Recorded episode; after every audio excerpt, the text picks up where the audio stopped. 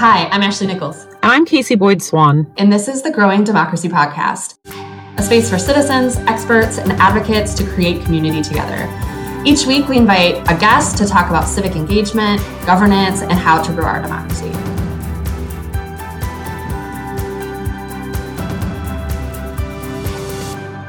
This episode is our last episode for our series on governing during pandemic. Over the last year, we've talked with local elected officials, public officials, and community activists to learn more about how local governments and organizations responded and adapted to our shifting needs during this public health crisis. If you want to be involved in the podcast and get behind the scenes content about each episode, you can head on over to patreon.com slash growing democracy OH. You sure can. And you should do that, in fact. Um, so we weren't quite sure what we should do for our 50th um, episode. 50. 50. And um, talking about it with several people, we realized, you know, we really should go back to the roots of this, uh, which is what started our whole podcast, uh, Governing During Pandemic. So our series one.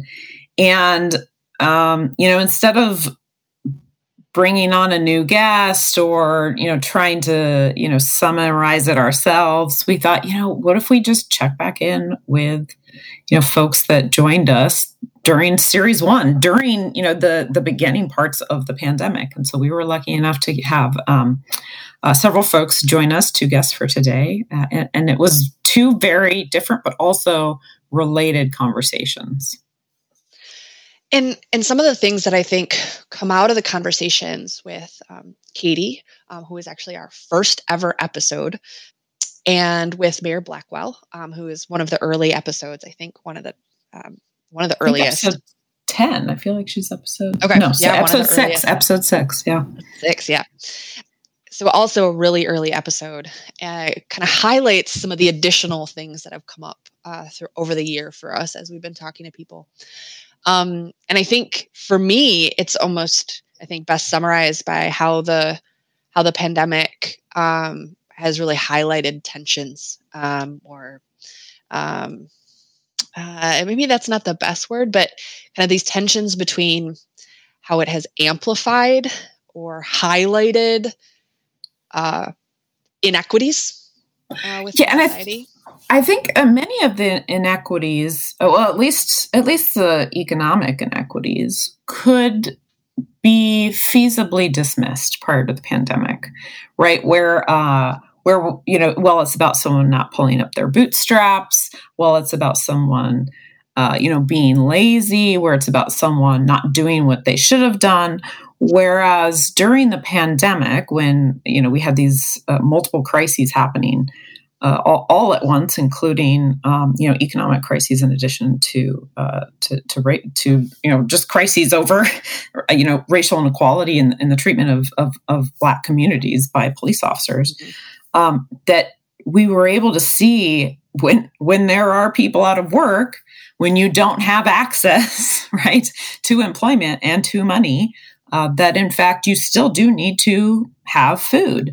Uh, and that was really, you know, brought uh, brought out in a very raw manner where we saw all you know of these just miles of cars lined up to get mm-hmm. a box of food uh, and and I think it became such that it you couldn't ignore it anymore or just blame it on mm-hmm. someone lacking bootstraps. Yeah. So on the one hand, the the the pandemic highlights or amplifies kind of the inequities that existed and that the pandemic made worse but also the kind of the humanity uh, right? So that you know that we are we we are all capable of being compassionate people and working collaboratively and and so kind of those two things right? The super divisive and polarized and unequal space but also the possibilities of human connection and compassion. And I don't know, those two, they kind of are like juxtaposed and in, in both episodes or both uh, discussions, sorry, that comes out. And I think it's, you know, it's a theme I, in many ways kind of resonates throughout the entire series over the last year. Yeah, that I mean, you're right that there's a recognition that we can be compassionate and we can take care of each other as you know as communities, uh, as societies, and that there is something that that feels really right about doing that, and so you know that that leads to demand for doing that more or doing that in a more formal way. yeah, yeah, and that maybe not everybody wants to do that, right? Yeah, uh, right. Or, and or I think that's important too right? We have the capacity to be compassionate. yeah, yeah, yeah. We have the capacity, but we can't ignore the history. That has gotten us to this place of polarization and inequality. Absolutely. So that I, yeah, I. The, it's interesting how they both spoke to this uh, this theme in a in a in a different way. Um, it was very very compelling episode. I think everyone will really enjoy celebrating our 50th episode with us.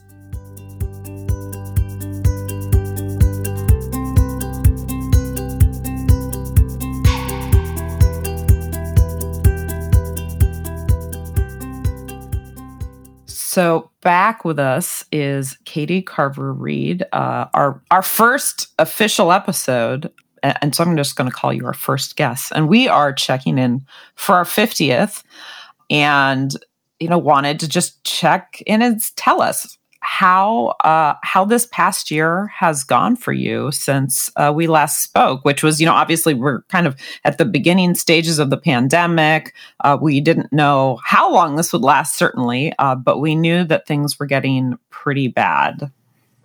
Yeah, definitely a lot of lessons learned. I think that, you know, when we talked last, like you mentioned, it was early on in the pandemic. I think schools were maybe still open, but it was close to them closing. And so there was a lot that we didn't know what we didn't know. And so we had to, to learn that while trying to respond to it at the same time, as did everyone. And so that presented, I think, a lot of challenges for us. I think we talked to you right after the National Guard arrived. They're still here a year later. Really? Oh my gosh. Yeah, they're still with us. They're starting to scale down. Uh, when we started, we had 42 National Guard members. Now we have about 20. Um, but they've been with us for over a year, which I remember when they first came and we first saw military vehicles driving down our street, you know, that made it really feel like, okay, we're in a crisis. like this is disaster response mode now. And for our food bank, we're lucky to be in Northeast Ohio, where we don't really have to respond to disasters. We're not a food bank that responds to hurricanes and tornadoes. And so this was the first real test for us of a disaster response in a lot of ways. Like, how do we ramp up to meet community need when it spikes as drastically as it did? And so I think I learned that we're a lot more flexible and capable than maybe I felt like we might be. You know, I think all of us feel that way in our personal and professional lives. Like, wow, I can do a lot more than I thought I could when times are hard, you know? And so I think that we learned a lot of how we could leverage resources to meet the needs as they presented themselves and to recognize that I think, you know, we did a lot of long term planning. You know, we had issues with the supply chain. And so our food bank, we had conversations about what happens if we run out of food you know um, and our inventory got to a 10 year low at one point because of issues in the supply chain which mm. people probably read about uh, through various media stories about you know milk being thrown away and it wasn't because the food didn't exist it's because the supply chain was broken uh, we heard from farmers that there were eggs there just weren't cartons to put them in yeah right. or there were vegetables but there wasn't enough aluminum to make cans to put those vegetables in and so you know, a lot of those issues presented themselves in the grocery store. Why maybe there was a limitation on how many diced tomatoes you could buy when you went to the store. That same kind of thing was applying for us then. Um, and we were having to compete more with grocers trying to fill their shelves, where usually we're in a position where we're trying to, you know, collect the excess that they have. And so really the the way in which food came to us was a lot different. And then there were government responses along the way too the creation of an entirely new charitable food program just happened quickly the farmers to families food box program and that presented its own challenges grateful for the food uh, but the rollout of a new large scale federal program in a short period of time in a way that isn't the normal means of distribution uh, presented its own set of issues along the way So, really trying to leverage the resources made available and make the best of them, even when they weren't being offered in the way that was best, if that makes sense. Um, kind of learning to operate without volunteers for a while just because of social distancing and because of the guards' presence. We couldn't have volunteers here. And so, uh, in a typical year, people that come to the food bank to volunteer volunteer enough hours to make the equivalent of 29 full time staff. Wow. So we went from having all of those volunteers to none uh, for a, a, long time. And that's hard um, because they're like family to us and they deeply care. But also, we had to keep them and our staff safe. So we, you know, learned how to navigate with that. And now we're welcoming them back, which is lovely. And uh, we know we're really grateful for that too. Um, yeah, and I think that, you know, something else that we learned along the way is the, I think, I think I always knew this, but it demonstrated itself the importance of, for us, public private partnerships. You know, the food bank can only do so much, uh, and we can only have so much impact, but the federal and state response to this pandemic made an impact for us. So, for example, even recently, we started to see the number of people needing service decline right around the same time people are getting their stimulus checks, they're getting their tax returns, and they're getting the tax credit as well. And so we're seeing the impact. And generally, when we saw each of the other stimulus checks, when those would start to arrive in people's bank accounts, we'd see less people coming to get food assistance. So we directly saw the impact that the government's intervention can have on the lives of people and how we can still be there for everyone that does need food but that maybe less of them need it depending on how the government intervenes. And I think that that, uh, you know, is something that we've known, uh, but I think that it really kind of starkly presented itself uh, in these cases because of the size of the federal government's response over the last year through multiple stimulus packages. Um, so I think that was really important. Um, and I think as a community, I hope, um, and I think I might have said this when we talked last, that by the time this is over, I think more and more people are going to know somebody that needed help during it. And I think I think we've seen that, you know, that more and more people have said, "Oh, I know somebody that needed to come to the food bank because they didn't get enough hours at work or something like that." And so I think that as sad as it is to say, I think that part of what we talked about is true.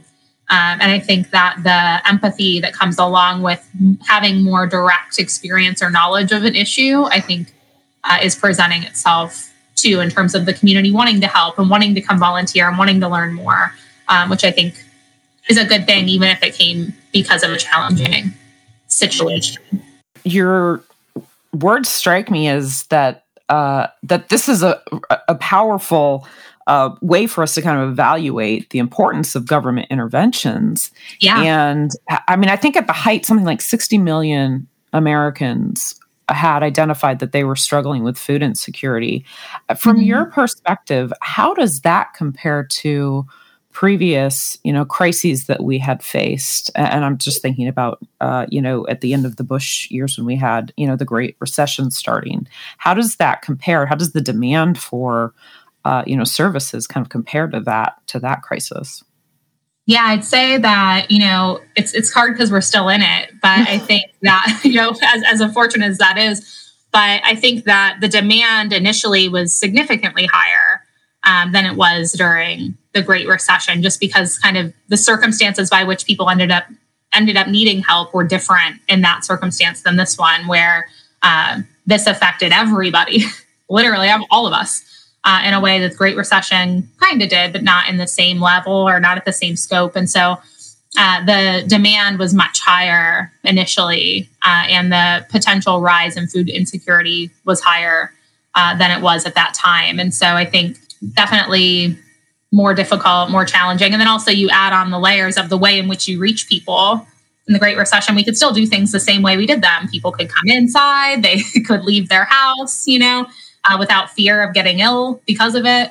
Uh, and so this was just a way different scenario where if you were somebody with an underlying medical condition or you were elderly, uh, you know, you were told not to leave home uh, and not to go be around other people. And that wasn't the case during the recession where a need spiked. And so I think there were a lot of other complicating factors here, but the need was much greater, um, you know, as far as I saw it now than it was back then. But also, I think the size of the government's response was much bigger this time uh, than it was during Obama's first term. And so I think, you know, the amount of money and the amount of intervention that happened during the prior administration and this one currently, I think has allowed it maybe to, you know, level off a bit more than it would have otherwise had those interventions not continued. But what we saw last year was that, you know, the, the stimulus checks lasted for a little while, but then we'd start to see about two months later starting to creep back up again. As people get concerned about, you know, the eviction moratorium running out and their unemployment benefit increase running out, you know, all of those things sort of played into that creeping back up again. Now, do you have a sense of there is a continued child tax credit that's uh, larger than it had been in the past? Um, yeah. Do you have a sense of how uh, that would potentially affect demand? I mean, are, are these a lot of families that you anticipate are actually the ones receiving food? Yeah, I mean, a lot of families do receive food from us, and from you know the data that I've seen, the tax credit is estimated to cut child poverty in half. And so I think with less children, you know, living in a household that is considered to be living in poverty, less people may need our service. Um, I will also say, also say, you know, I think it's challenging because about half of the people that are potentially food insecure in our eight county service area wouldn't be considered to be in poverty. And so they're making above 100% of the poverty level, but not enough to make ends meet to have enough food. So while maybe the state of their food insecurity isn't very low food security. Maybe it's just low food security. So it's like a little better, but that's not to say that just because child poverty is cut in half, that doesn't mean that they don't still need some assistance. They just may not need as much as they would have otherwise. And so I think that's the part that we don't yet know. You know, I think that it'll definitely improve people's lives, but I don't know that it will provide enough support that they don't need assistance at all. They just may need it less or less often. So, on the opposite end of that kind of continuum of youth, I my understanding is that you all also partnered with Kent State University during this last yes. year. Can you tell mm-hmm. us a mm-hmm. little bit about kind of the motivations to to connect with the um, with the university? Yeah, so uh, we've been having conversations with Kent State University main campus uh, for a few years now about college food insecurity. So some people may not think of that. Uh, and I think in pop culture, we kind of make jokes about it. Like, oh, I just had to eat ramen all semester. Like, well, that's food insecurity. You don't have enough money to eat anything but ramen. You're not getting enough nutrition to fuel yourself and your brain, right? And so it, it's sort of viewed as this like well that's part of the college experience but it's a struggle of the college experience that people shouldn't have to experience. And so kent state university and campus kitchen project have done great work to try to bring food to the campus for students uh, and for other people on campus as well. Uh, but we'd had a conversation for a long time that that kind of wasn't enough. You know that they were able to kind of get some food but not enough to really make an impact and so uh, throughout the pandemic, we received some grant funding from Feeding America, of which our food bank is a part, to respond. You know, this is mm-hmm. disaster response funding. What is it that your food bank needs? And so we purchased a vehicle, pop up pantry style. Uh, it has doors on the side instead of kind of lift gate like a U-Haul truck style. Uh, so it has the doors on the side so we can easily grab food off uh, and hand it out. And so when we were looking at areas where uh, potentially some pantries in the community were closing or geographies or demographics that we felt like weren't being reached enough, um, one of them that we thought of was these ongoing conversations with Kent State University. And so we were able to work with the staff and students of Kent State to use Dix Stadium parking lot to pop up once a month and provide food to the community. Um, the first time we distributed, I think, was in December and it was a blizzard. So yeah. you see pictures of it. Uh, and you can barely see the truck because there's just lots of snow. And uh, we served over 200 families, including many students that uh, came and also just community members generally. And I think that, you know, it, it was important for us to, and I think generally it's important for us to bring food to where people are. And so uh, to be able to use the parking lot in that way, you know, I, I think helps a lot of students one to you know volunteer uh, but also to receive food if they need it and to receive more than they may uh, be able to otherwise. Since then kent state university also opened a pantry on campus uh, which partners with us and receives food from the food bank. So we're really grateful uh, to be able to partner and support the pantry for ongoing access more than just that once a month where there's maybe more provided than normal. And just quick a little story about that blizzard day Um, I was there helping sign people in. Part of receiving government commodities, we're required to do intake. So we have to ask for people's name and they have to agree that they make below a certain income threshold. Um, it's a self declaration, so no paperwork required. And I did not dress as warm as I thought I did. Um, so that snow was just like going through all of my clothing and my boots, and I my gloves were like cloth gloves, so they were soaking wet. So I couldn't wear them anymore because I was using an electronic device. And this gentleman pulled up next to me, had his arm out the window and had this window down. And I said, What are you doing? And when I looked up, he had those little hand warmers.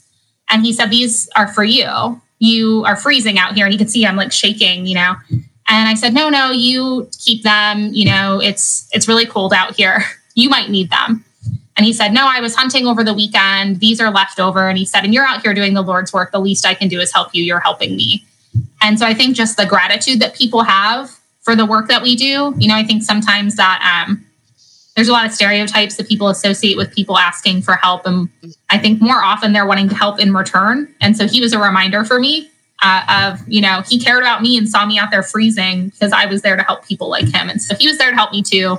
My hands stayed warm as a result of him. Uh, so grateful for him if he ever listens to this. I, I really appreciate that. That's fantastic. I wonder, is there any lessons that we can take away from this about how to kind of destigmatize, you know, need? Yeah, I think I've been talking about this more and more recently. I feel like I've been joking, like, this is my life's work. I can figure this out. I will feel fulfilled. I think that, you know, it's really challenging. But I think that regardless of whether or not somebody needed assistance during the pandemic or not, I think I've talked to so many people and so many friends and family that had to stay home, right? And they weren't around other people. And so there's just this isolating feeling of not being in community that I feel like we as humans need, right? And imagine if all things are normal, but you don't get to feel a sense of community. And there are so many people that don't get that, you know, and it's because Sometimes we otherize them or we judge them and we don't welcome them in. We treat them as though they don't belong. Um, and I think that applies to food insecurity and to lots of other sectors of life. And so I think if we've all learned that we need each other more than we thought we did, and I think we've learned that. I hope so. Um, I, you know, I, I hope. I think a lot of people have. Then I think, you know, how can we use that learning and that recognition to further a conversation about destigmatizing certain aspects of life? How can we consider the reality that all of us in life will sometimes be in a position to help and sometimes be in a position to need help? So, how do we take that no- knowledge that we all have? Maybe it's deeper back or less recognized, but we all kind of know that. Um, how do we then propel that into normalizing um, the need for housing or the need for food or something like that. And I don't have a good answer to it. I've not found one. But what I have found is that I keep talking about it, keep planting the seed because maybe somebody smarter than me will figure it out. Or maybe just by nature of talking about it more, it makes it less scary. And so I think the more that people share their own stories about their own experiences, and the more that we hear those stories and empathize with them, um, I think it also causes us to question, like, what is my place in that? If I recognize that somebody is struggling in my community, it's hard to ignore it now. I know it's yeah. there. And I know that I have some place in that. I, I feel that way personally. And I think a lot of people do. And so I think the first step is like, we know this exists, and the pandemic has shown us that it does. It existed before, it will exist after, unfortunately. So we know that it exists. How are we going to respond to it? What is our place and that. And I think that's an individual thing that everyone has to kind of figure out, but we all have a place in it, in my view.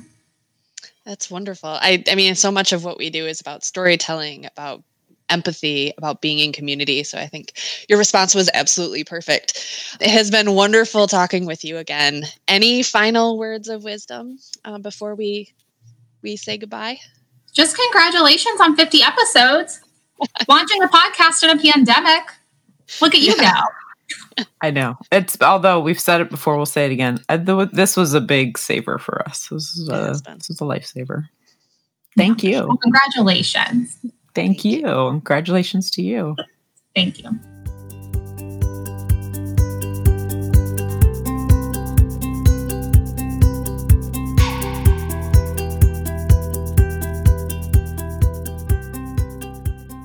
All right, we're super excited to have you back with us, Mayor Blackwell. And my, my first question for you um, is pretty basic, but I think, uh, you know, kind of an important starting place. Uh, so my, my question is, can you tell us a little bit about how the last year has gone? Big question, you know.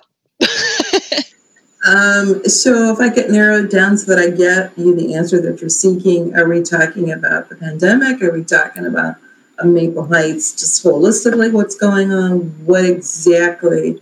Um, yeah, I think you know so the first episode was focused on governing during pandemic and since then we've actually launched another series that's talking um, with elected officials about like what it is they do um, so maybe narrow it to to the pandemic, but if there are some other things that you want to make sure are in there about so people get a sense of what it is a mayor in Northeast Ohio does um, and what you've been doing over the last year, happy to have you include that.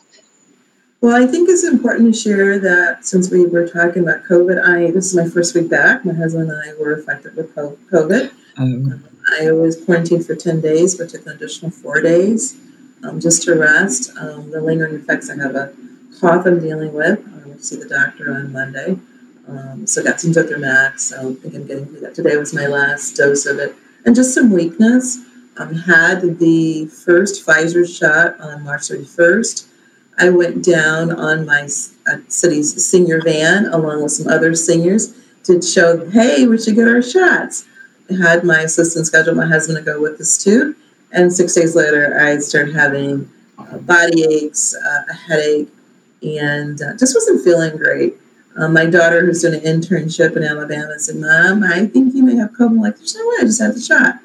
And so she scheduled a rapid test at the CVS. I had it, and so we immediately her dad was feeling not the great. So we are just coming out of quarantine. So my, my first day back was on Monday.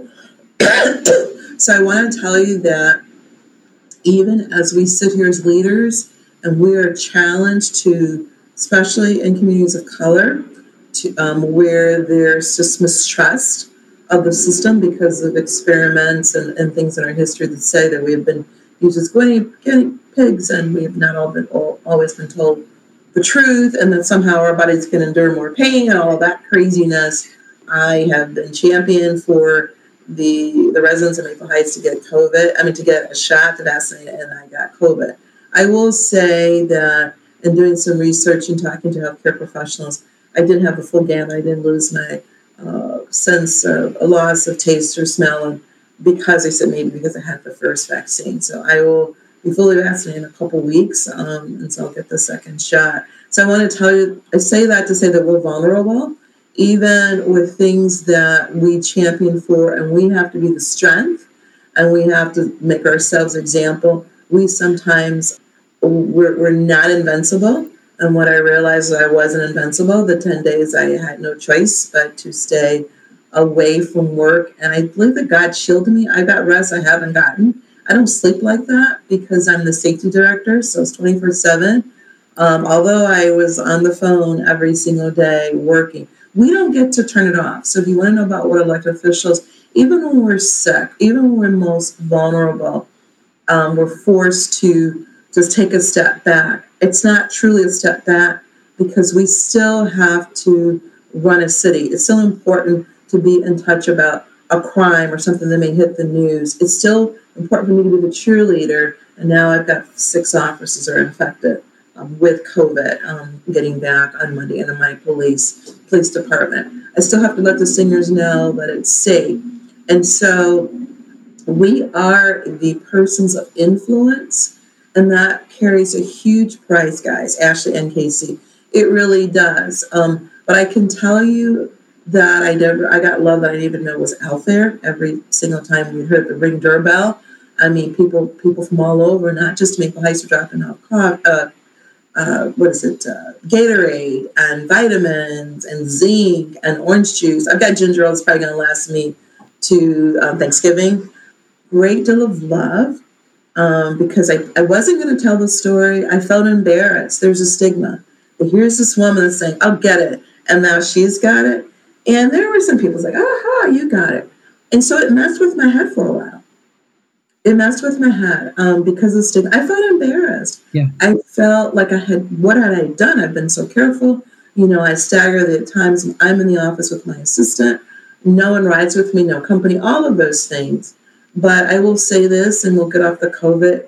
Um, it takes prisoners, and you wash your hands. You, I mean, there's Purell, and I've got you know every mask you can imagine. One for the city, one for the police, one for the fire A whole stack in my in my city car and everywhere I go, but I still got COVID.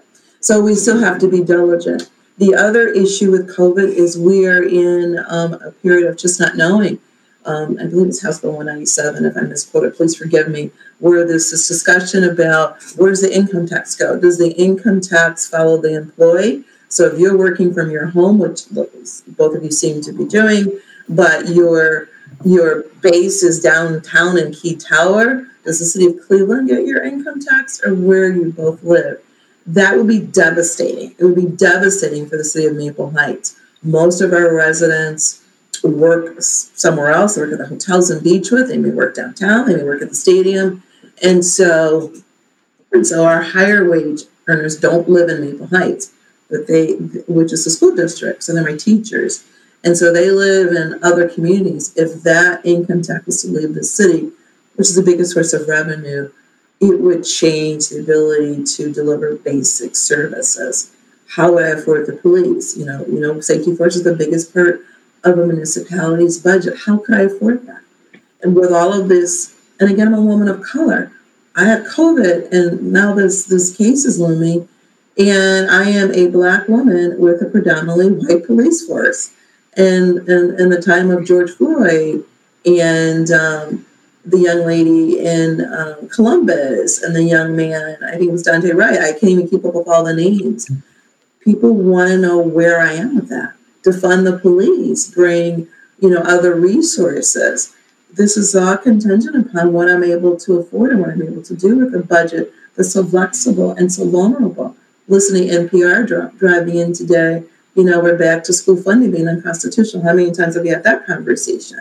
Although we get a small, small part of the property tax, the bulk of that, course, goes to schools, libraries, and uh, parks and things like that. But it all makes up my budget. CARES Act funding has been our lifeline. There's another distribution the cities are uh, expecting uh, June, July, perhaps. We'll know more when the governor puts that schedule out. But we had a, you know, a um, a disbursement earlier that kept us from going off the cliff, and we were able to apply those those safety forces salaries and be able to stabilize the other general fund accounts. We're looking for another distribution to keep us because people still aren't 100% back. And um, so the help from the federal government is key. You know, there are 88 counties and 50 in, in, the, in the state of Ohio, and the 59 communities in in Cuyahoga County. So I will say this, and then I'll let you guys ask me any questions. Regionalization is something people don't want to talk about because I come from a property tax background. That's what I did 16 years before I became the mayor. I remember my first day at work, my my boss giving me a book to read about the history. It was this thick about the history of property tax. Well, you know, you've got counties that are five miles apart, but that's horse and buggy days. And so each person had its own you know, township, its own police chief, own fire chief, you know, police and all of these these things because you know it took two days, you know, because of horse and buggy. Well, now I can get to Summit County in 15 minutes. I can get to Medina County in 20. It's very. It's, so do we need?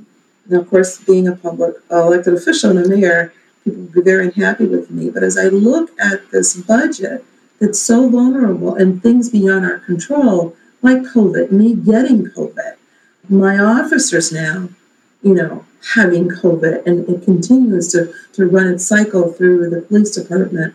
Not so much the fire department, but the police department because they're in and out of squad cars. And of course, you're supposed to be playing between between shifts in the locker room.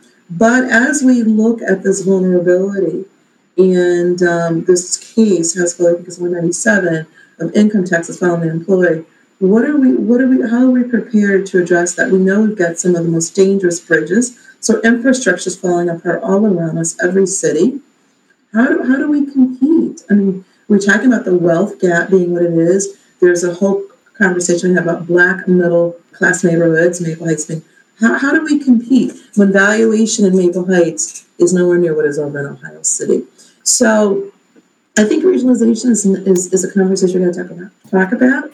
Um, I've got a city, couple cities next to me. One city has less than a thousand residents. Another city has 900. I have 23,000. But they have their fire department and their brand new engine there, and they have their squads and they have their officers.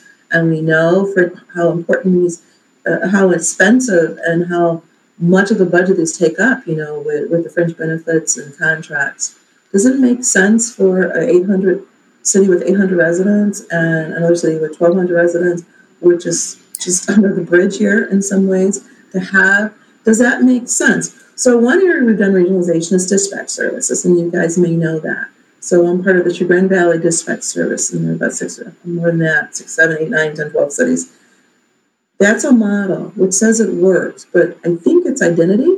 It's identity politics. Maple Heights is the Maple Heights Mustangs, maroon and white. And, and, and so we have our city pride.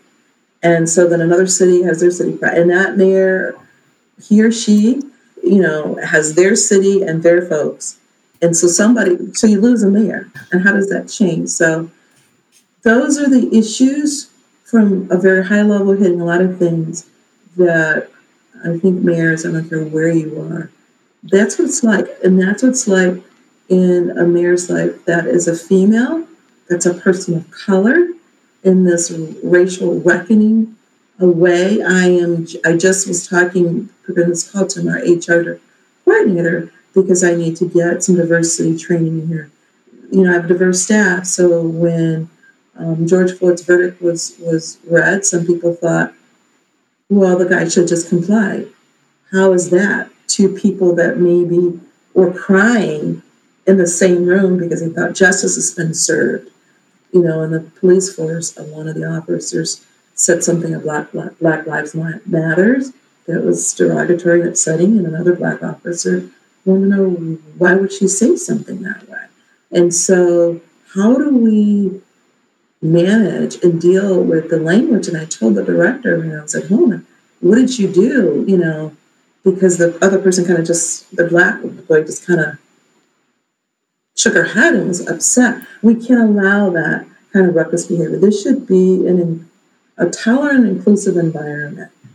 And we as leaders, I expect my directors and chiefs to make sure every employee is safe. If that is your you know, or the recent one, why did he have an air freshener? That's what happens when you have an air freshener. Really, there's more complexities to that. But people come from different backgrounds. That kind of behavior, that kind of reckless talk, I won't tolerate. And so I have to set the tone for these volatile times, for these times of emotion and anger and grief, and maybe another employee feeling like they're losing their power. How do we navigate that and get the work done? and do what we've been elected or employed to do. And that's the business of the city. Now, uh, Mayor, I, I want to go back a little bit because, uh, right, so as you pointed out, you are a Black woman. You also have a very strong uh, business background. You were a business leader for many years. And so I think that you have a really uh, unique aspect uh, and, and, and kind of purview of how to run a community relative to other local leaders. And, you know, I, and every time I would think back to kind of in the later stages of the pandemic, you would hear these politicians arguing about, oh, well, you know, we don't need to be shutting down. We need, you know, this is destroying our economy and and all that kind of stuff. And then on the, at the same token, you know, you hear uh, you know, defund the police movements, and and and as you said, in fact, uh, many communities because they can't afford their own, you know, dispatch or, or or police department or even fire department, they will kind of move it towards a regional model, which does save right some money uh, for especially uh, you know cities that don't have as much uh, sales tax or, or income tax that they're collecting. So, mm-hmm. given your kind of unique background and these other arguments and, and discussions that we've been hearing, what is it that you think you can that you contribute or do differently than other leaders? Well, I can say I I I respond with my heart, not always my head, um, because I'm dealing with people, not goods and services, real lives, real people, real tragedies. In this role as the mayor, safety director, I get close to the tragedy. I can't tell you how many funerals. I can't tell you. I'm sitting on the call. 16 year old just ran himself into a tree uh, the other night. Another one running from the police in a carjacking ended up running into the front porch of a house. Mom and nine year old were there. I so I get close to the tragedy. I have a lived experiences as a woman, as a black person. I don't believe that are very much a part of my decision making. Because I have a business background, I'm able to take a look at, you know, who the who, am I dealing with? It's not goods and services in, in real life in the business aspect and make the hard decision about what needs to be cut because there's priorities and the person has to be able to balance those priorities. I have to pay the police, but maybe we don't have music in the park. Maybe I had to lay off my own secretary. You know, maybe what we can do is I've got to let this person collect unemployment because I've got to pool resources this way. Maybe we cut hours at City Hall. We take the hits because we're the people that have agreed to, to make the sacrifice for the service. We're in public service. Public service is at the top of any decision that I make, and I make it from that perspective. And with that, I take in the business and say, how can I achieve public service with these best business practices? And and what what have you learned? What take moving forward as we hopefully begin to see an end to this pandemic, crossing my fingers. What have you learned? What are you going to carry forward? I have learned that we are still a very divisive country. Not at the federal level, not but right here in our own home cities, workplaces. We're a bias. I was taking some, uh, I just took a class at Cleveland State and I took the bias test. I I have biases. Who knew, right? um, I wasn't even aware of the biases. But we should, we, we have to, and what was it learned behaviors, or lived experience, experiences, something I heard as a child. Is the fact that I'm from Alabama. It's the fact I'm a black, a woman. Did I get hurt on? I mean, I have some biases. We, um, not that everybody takes the test, but I do think at this period of kind of um, stepping back, working from home, having a little bit more downtime, being aware of the mortality of us all, the fact that you know COVID nineteen is is non is indiscriminate of who gets it or who doesn't get it. That we look at we, we take this time of reflection because for me it was a period of enlightenment. I'd have to say enlightenment. It's a long time reading. I spent some time praying, thanking God that my my son ended up getting it, but my daughter didn't have it. She cared enough from Alabama to credit her dad and I care. She had people dropping groceries off. I learned about Instacart you know, to make sure I was getting this, that um, we that sometimes these timeouts are for people to just reach out, the neighborliness, the, the kindness. People not gave only from their heart from my husband, but their pocket. There, somebody bought us groceries. I mean, groceries are very expensive.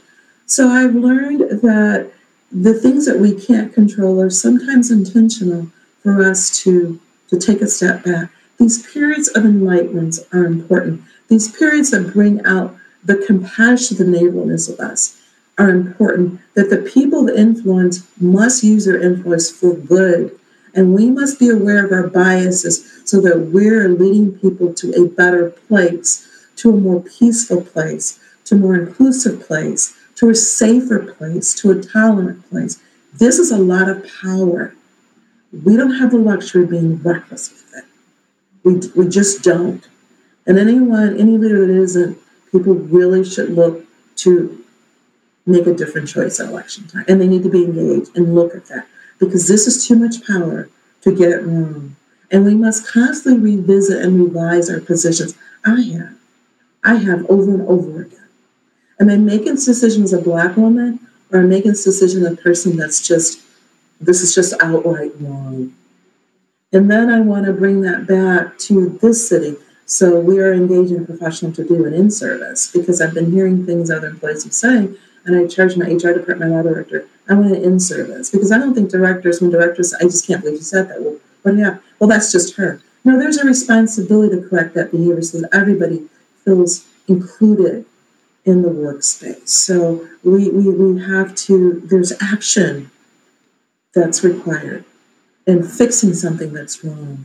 There's responsibility and so, because we have so much power and so much influence, to do our best to get it right even if we just get halfway get it right, but the, the people looking for us for direction. And I've learned that I need rest. I need rest. I do. I, I, I just really, you know, you just go, go, go. I, you know, speak. I'm speaking. I'm the commencement speaker for the uh, Maxine Levens at college on the seventh. I'm commencement speaker, and I'm Mr. Brad.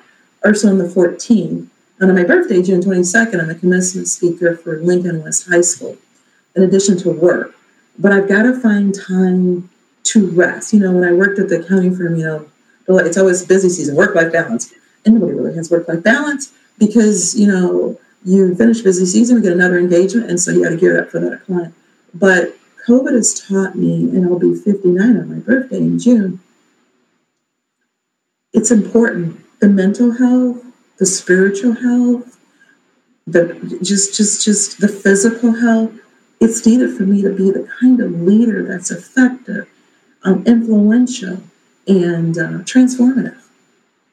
If I'm not the best I can be, I can't do those things at the optimal level in which the people deserve when they choose a leader. Absolutely. Thank you so much for coming back on with us. It was a real pleasure having you. Thank you guys for having me again.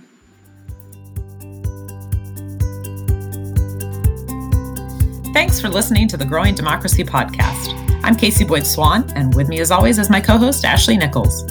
Our podcast is produced by David Yursa, our merch is designed by Donuts and Coffee, and our podcast is edited by Jeremy Demery at Golden Ox Studio, right here in Cleveland, Ohio. We're supported by the American Political Science Association and our Patreon patrons. If you like our show and want to know more, check out our website, growingdemocracyoh.org. If you want to support the show, as well as get access to behind the scenes content, live chat, swag, and more, head over to patreon.com slash growingdemocracyoh. Join us next time when we continue this conversation about filling the gap.